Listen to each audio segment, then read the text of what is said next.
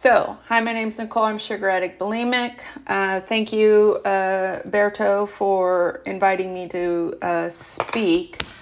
Um, I've been thinking about uh, what it was like, what happened, what it's like now, and I kind of want to approach it a little bit differently, and I'll explain why I'm going to do that.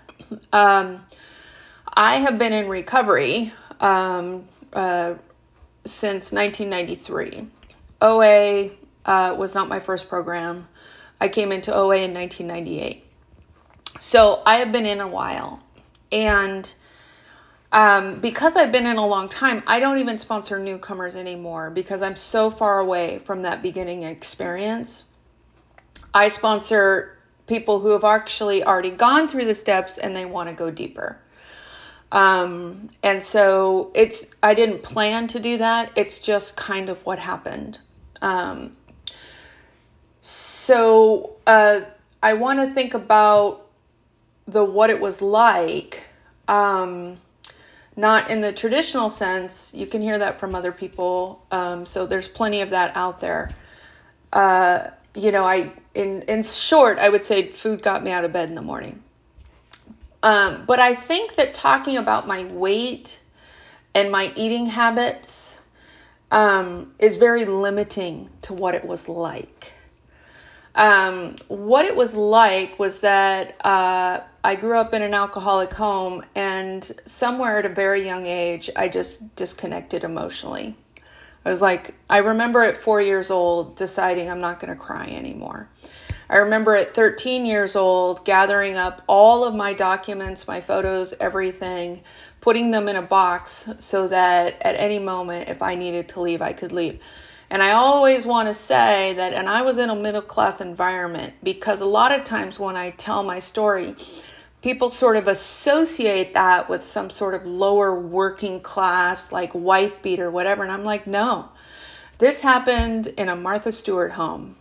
Um, and, you know, there's a, a, a disease that is very particular around, you know, uh, the classes, whether it's working class, middle class, upper classes, that things look a little different. And the higher you go up the classes, you know, you're supposed to be so grateful that you're in that class. Um, and so it doesn't matter what else is going on around you. Um, you live in a nice house, you wear nice clothes, you get to go to, you know, a nice school. And I'm like, that, you know, that's what I heard was like, I didn't have any right to be unhappy because I was supposed to be so lucky. Um, so that's why I like to kind of point that out. But what it was like was is that I learned to disassociate, and uh, and food helped me do that. Food helped me so that um, when I had a feeling, I ate. So basically, I learned how to emotionally regulate myself and comfort myself solely through the use of, of food. That was how I took care of myself emotionally. I didn't go to anyone else because I was in an environment that there was no one else to go to. Also, um, I didn't really have a reason. You know, it was pretty grim, right? Like, and on the outside and at school, I was performing and I was, you know, trying to pass as a normal kid, even though I knew I wasn't. And the other thing that food helped me do is uh, sugar specifically is that um, it helped me escape the present moment, which is a great way of just saying dissociate. So I wasn't ever fully present in the moment. I was the minimal amount present that I needed to be. And and so food helped me do that disconnect. So what it was like was that I was very disassociated from my own life because, quite frankly, I felt that I had been dealt a very raw deal. And I didn't want to play the part that life had cast me. And I always use the analogy of like, it's like everyone showed up at a casting call for the production of life, and I got this role to play this girl, you know, young, you know, and I was like, and the circumstances and where everything, I was like, no, I don't, I don't want to do that. I don't like what's happening here. And the only way I could say no uh, was to disconnect emotionally from the people around me and disassociate from any experience that I was having. And food helped me do that. Food helped me disassociate or disconnect from people around me because, you know, as a human being, I need, I actually am wired socially and biologically and psychologically to need people. And I'm needing people who are not consistently there for me because of their own alcoholism or I'm needing people who then want to exploit my need because of their narcissism. So, needing people, I quickly learned, is a very dangerous thing to do. So, what it was like was this intense self sufficiency and this distrust of authority figures because the authority figures in my home they were in charge but somehow their rulings did not benefit me and my development. They benefited me in terms of food, clothing, shelter, and I will always be grateful for that. But they didn't benefit me in terms of how do you have feelings? How do you like yourself? How do you have interpersonal relationships? How do you go through um, struggles and triumphs? How do you do life? How do you do life in a way that you find joy? How do you make friends and sustain friends? How do you get into an argument without getting abusive? I you know, none of my neither one of my parents were taught that, so they didn't have that to teach me. So disconnecting and isolating while being in the room was how I learned to survive. So then I go out in the world, and the one thing I want more than anything in the world is love, to be loved, to love and to be loved. And so I fall in love. It blows up in my face because I have no tools for living. And that's what prompted me to initially get into adult children of alcoholics because uh, I wanted to know what happened. I got the one thing that I had been fantasizing about, reading books about, romance novels, you know, watching movies about, was like, and I had left home with like, okay, I got shafted over here, but I'm not getting the quote unquote love that I need growing up. So what I'm go- so what I held on to as hope was my love story. And I was young and I thought like everyone gets a love story. Everyone's going to f- find their person and fall in love and live happily ever after. That's certainly what was in all the books. That's what, you know, is in all the movies. That's what everyone gets fed. You know what I mean? And I just held on to that. So then when I was 20, you know, and that happened, I was like, oh, okay, finally. I thought love was like this magical power that would make everything all right and that if you were in love which we were that that was enough. That you just needed to be in love and that love would be strong enough to overcome any difficulties. Now the fact that neither one of us also having grown you know both of us having grown up in alcoholic dysfunctional emotionally violent household had absolutely no skills you know to create a safe loving relationship that's mutually supportive and not and intradependent not codependent. The fact that none of us had the skills for that somehow we had this magical thinking that being in love with each other would make that happen. Also i had this magical thinking that all of this disassociating and food addiction and you know some drug addiction.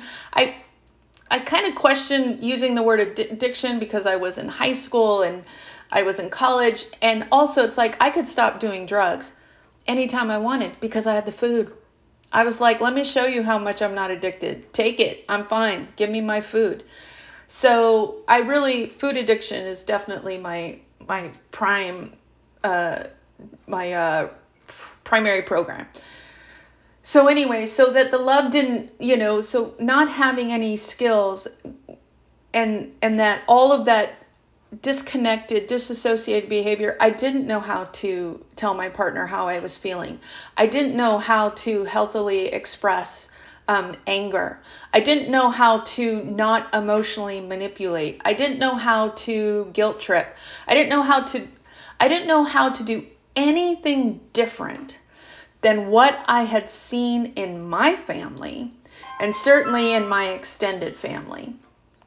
So when I fell in love into my relationship, um, that was exactly what I did. And that blew up in my face.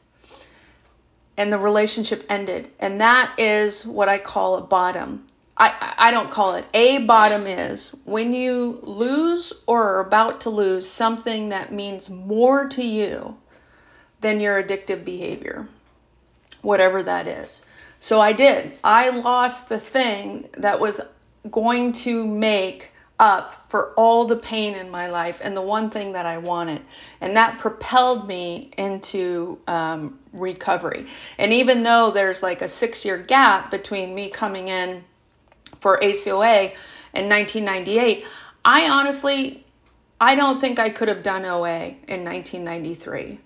I I don't think I could have. I needed to go in and understand what the fuck happened here. I didn't know what my story was at 1993. I didn't know what my parents did was alcoholism. I didn't know that not everyone drank a glass of or a bottle of wine and a six pack of beer every day, but because it was um, uh, because it was expensive you know, they weren't alcoholics, they were foodies.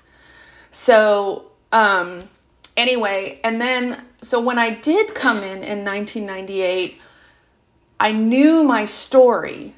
And now I was left with, okay, Nick, you know your story. You know how you got here. You've spent six years really un- unpacking it, still trying to you know, have another relationship and finding that you're always in the same one, I think it's time we address the food. So what happened is is that I got 12 stepped into OA and that became my journey in terms of getting emotionally sober. Um, it's been a very long journey. Very long. I came in in the beginning and it was very much, I was very much like what a newcomer is. I'm not unique in this, which is I thought this is a free Weight Watchers. You know what I mean? I was like, okay. And the only reason why I thought that is because I didn't know any differently. I I didn't know. You know what I mean? Like I just thought this was a free Weight Watchers and I was like, okay, um I'm going to go to these meetings. And I went to one meeting a week. You know what I mean? I started tracking all of my food, you know, um, and I started talking to my sponsor. I got a sponsor. I started talking to her every day about what I ate. And she kept trying to tell me this is not about the food. And I was like, what are you talking about? It's all about the food. That makes no sense to me, you know? And she tried and she tried and it and my process was very slow. Part of that was that I, again, like I said, I came in not trusting authority.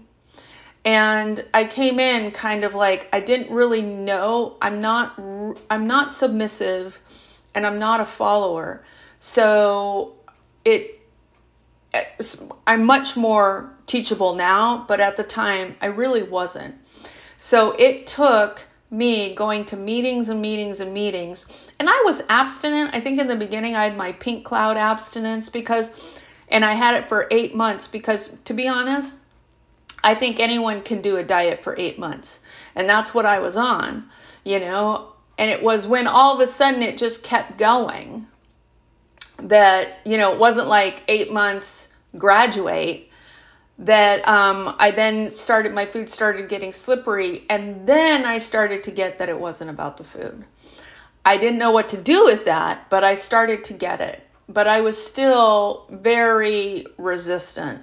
Um, I was a good little 12 stepper. I mean, not 12 stepper. I was a good little OAer. I went to meet, I did, I checked all the boxes because I'm a very good student. Also, I was like, I'm very into independent study. So I was like, Yeah, I had a sponsor in name, but I'm actually going to study this myself. Thank you. Um, and so uh, I want to say for anyone in the rooms, like some people come in, they don't lose any weight, they do the work, and the work can take a really long time. And then once they kind of do the work and start to feel emotionally safe within themselves, then they start to lose the weight. Some people come in, they lose the weight right away, you know what I mean? And now they've got to live like in a body that they're not familiar with, but yet have always wanted. And then they start to do the emotional work on the inside while they, and then there, there's me who I came in and I lost 10 pounds every two years and it was a very slow process. And for me, the reason why it was a slow process was because I relied on being in a bigger body to make myself feel safe. And so for me to start to lose weight, um, that was a big deal for me. It was a big deal to feel safe in a smaller body. Also, I gained all my weight when I was uh, in junior high because all of a sudden the game changed from tomboy to boy girl stuff and I was just not prepared for puberty at all. And so I gained my weight to desexualize my body. Also, I I added weight because my dad was um, there was a, a history of domestic violence in the family and my dad would posture. I want to make it clear that my dad never hit me, hit my mom. He did punch walls, you know, when we were when I was younger, which was a way of saying this is how I feel about you. This is what I want to do to your face. So, you know, it, being being bigger was a way of also feeling emotionally uh, physically safe in the world. So for me to lose that weight I had to do the emotional work behind it. And I, the way that I kind of explain it is that every bite of food that I took that was had an emotion attached to it that I then stored in my body until my body got bigger um, and bigger and bigger. I, I couldn't release that fat cell until I had processed the emotion that I had eaten over in that fat cell. You know what I mean? Like it's literally like if you had written little notes to yourself around all the feelings that you're having, then you crumpled them up, you know, these little notes, and then you stuffed it in a big, big garbage bag. You know, you don't get to just, for me, I didn't get to just dump the whole garbage bag and be like, woo, I'm free. I had to take every note out, read it, and then go through the experience of having those feelings and connecting to someone. So I'm having to learn how to have the feeling and then emotionally regulate those feelings in a healthy, loving manner through connection to another person. It's either my sponsor or it was my therapist you know sometimes it was uh, a fellow. Although the fellows didn't thing didn't really happen i at this point i'm getting up to my first major relapse i'm attending oa like i'm attending a class. My sponsor is my professor. I'm going and i'm doing all the homework assignments. And in terms of people in the rooms we're all taking a class together. So they're classmates but that's as far as our relationship's going to go you know, I'll see you in the meeting. You know, hi, I'm so happy to see you here. You look great, whatever. Outside of the meeting, no. Now, I did make program calls because we were supposed to. And but again, it was a program call. I wasn't going to talk to you like a friend. I was just like and I would call people back in the day for people who, you know, are listen may be hearing this later and listen, it's like you know, we didn't text anyone. We didn't have that. You had to call someone. And then I would call someone and say, This is Nicole from the Saturday night meeting. I'm making a program call. Do you have time for a call? And they would say yes or no. I would talk about the specific thing that was going on. They would say, say something, you know, profound, like one day at a time. And then I would, you know, hang up. And if they weren't, if they said no, I would just go down the list. Everyone had a list of numbers that we would just call. So that all happened. Now, what happened for me, and I don't want to scare anyone, but you know, again, we've got you know a hundred, we got like a million people in OA. That means there are a million different ways to work this program and a million different experiences that you can have in program. My experience was when I lost all the weight, I had trauma memories surface, and I already had molestation memories. You know what I mean? I already had like babysitter try to do stuff and another babysitter try to do stuff. I already had that. So I, I was not happy to discover more.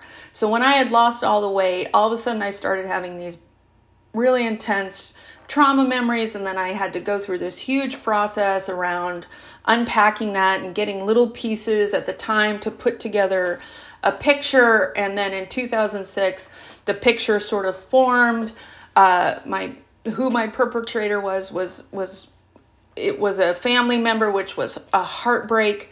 And I just I lost it. I like and at that time also I had been doing 36 years of uh, adrenalizing, which I didn't realize I was doing by working and overworking and doing all of this stuff, and also the just the PTSD, which I didn't know that I had. That's why I was so into sugar and white flour because it would calm my system down. So I was medicating my body that was hyper adrenalizing because I was growing up. I didn't have one single incident happen. I did have incidences that happened and I was growing up in a very unpredictable environment.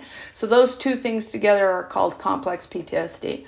So my body was running adrenaline at a very high rate. So I was dependent on sugar and I was dependent on white flour to calm my system down so that I could function in the world.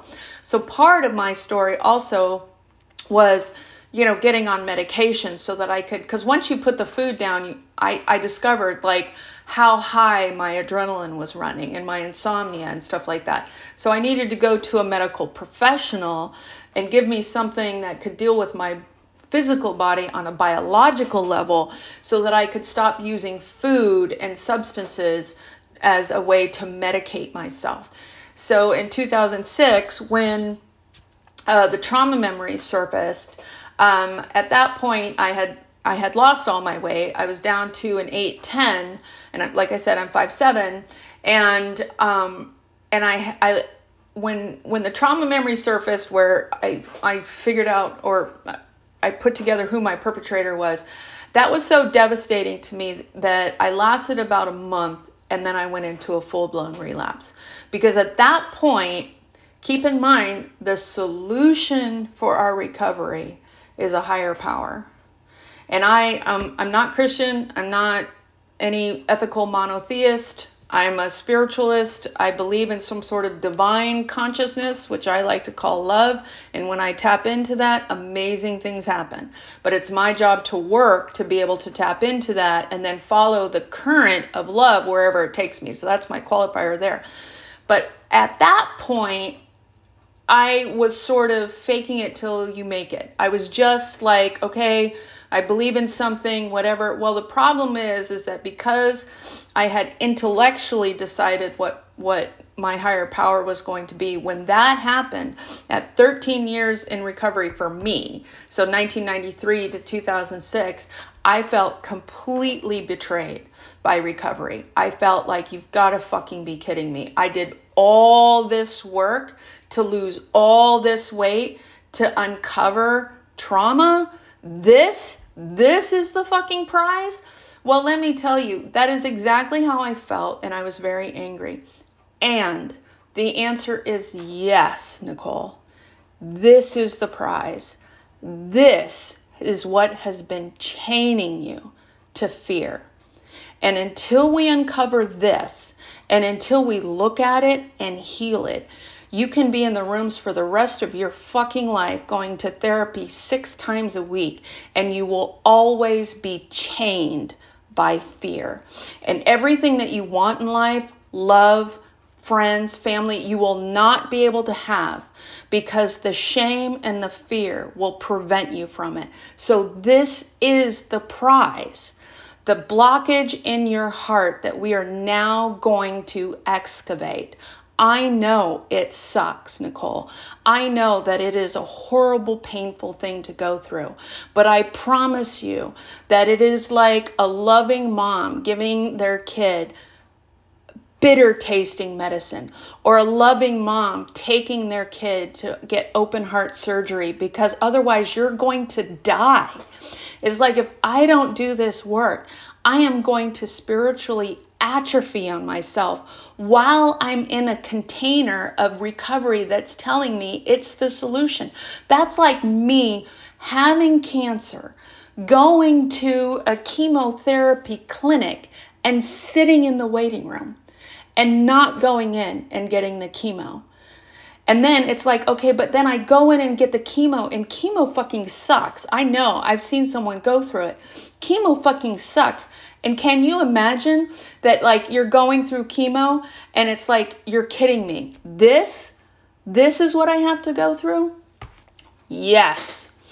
And what I call it is the purifying flames of hell. And I went through that experience and I had to go through the 12 steps again. And when I did that, I was forced to find a power greater than myself that I really did in the core of my being.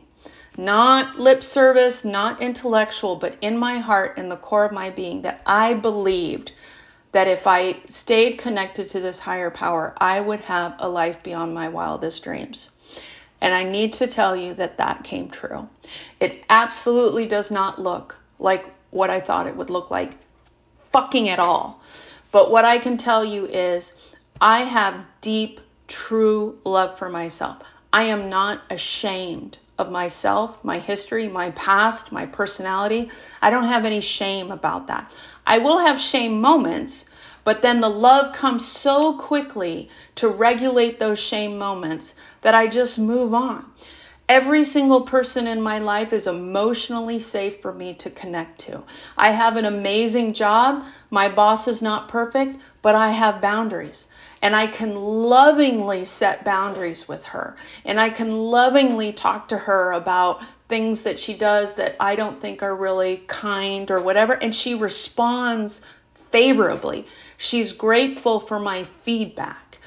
So, what it's like today is I I just I my, in some ways my life is very small. Part of that is the pandemic. Part of that is being an introvert. Part of that is I still live with the repercussions of PTSD and I have to find ways that I can move in the world that feels safe. But in many ways, my life is so huge in the number of people who are in my life who love me and I love. It is an abundance that I could never have imagined. And it looks in a way that I could never have imagined.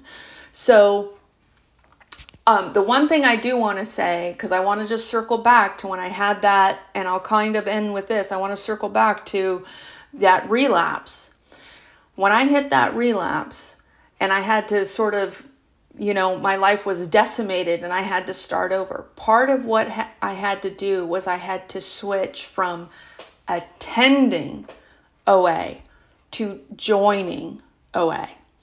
I couldn't treat 12 step like a class anymore. I had to treat it like survivors on a pl- on an island. Like, all right, people, we are here and we are here for life, and you're my tribe, and I need you. And I know that you need me, even if you don't know that. And I had to start to connect to the people in the rooms and in my meetings, and I had to care about them. And I had to see if they were okay. And I had to learn, like, okay, how how much can I care about them? Like I can care about them a lot from far away. So again, uh, you know, a boundary is the distance between how, where I can love myself and I can love you at the same time. So with each person finding like how close can I get to you where I can love you and I can love myself. And for every single person it's a little different. But I got to learn to do all of that in the rooms. And uh, Berto, thank you so much for inviting me to speak. Um, it's always a privilege and a, um, to be able to speak in an OA meeting. Thank you.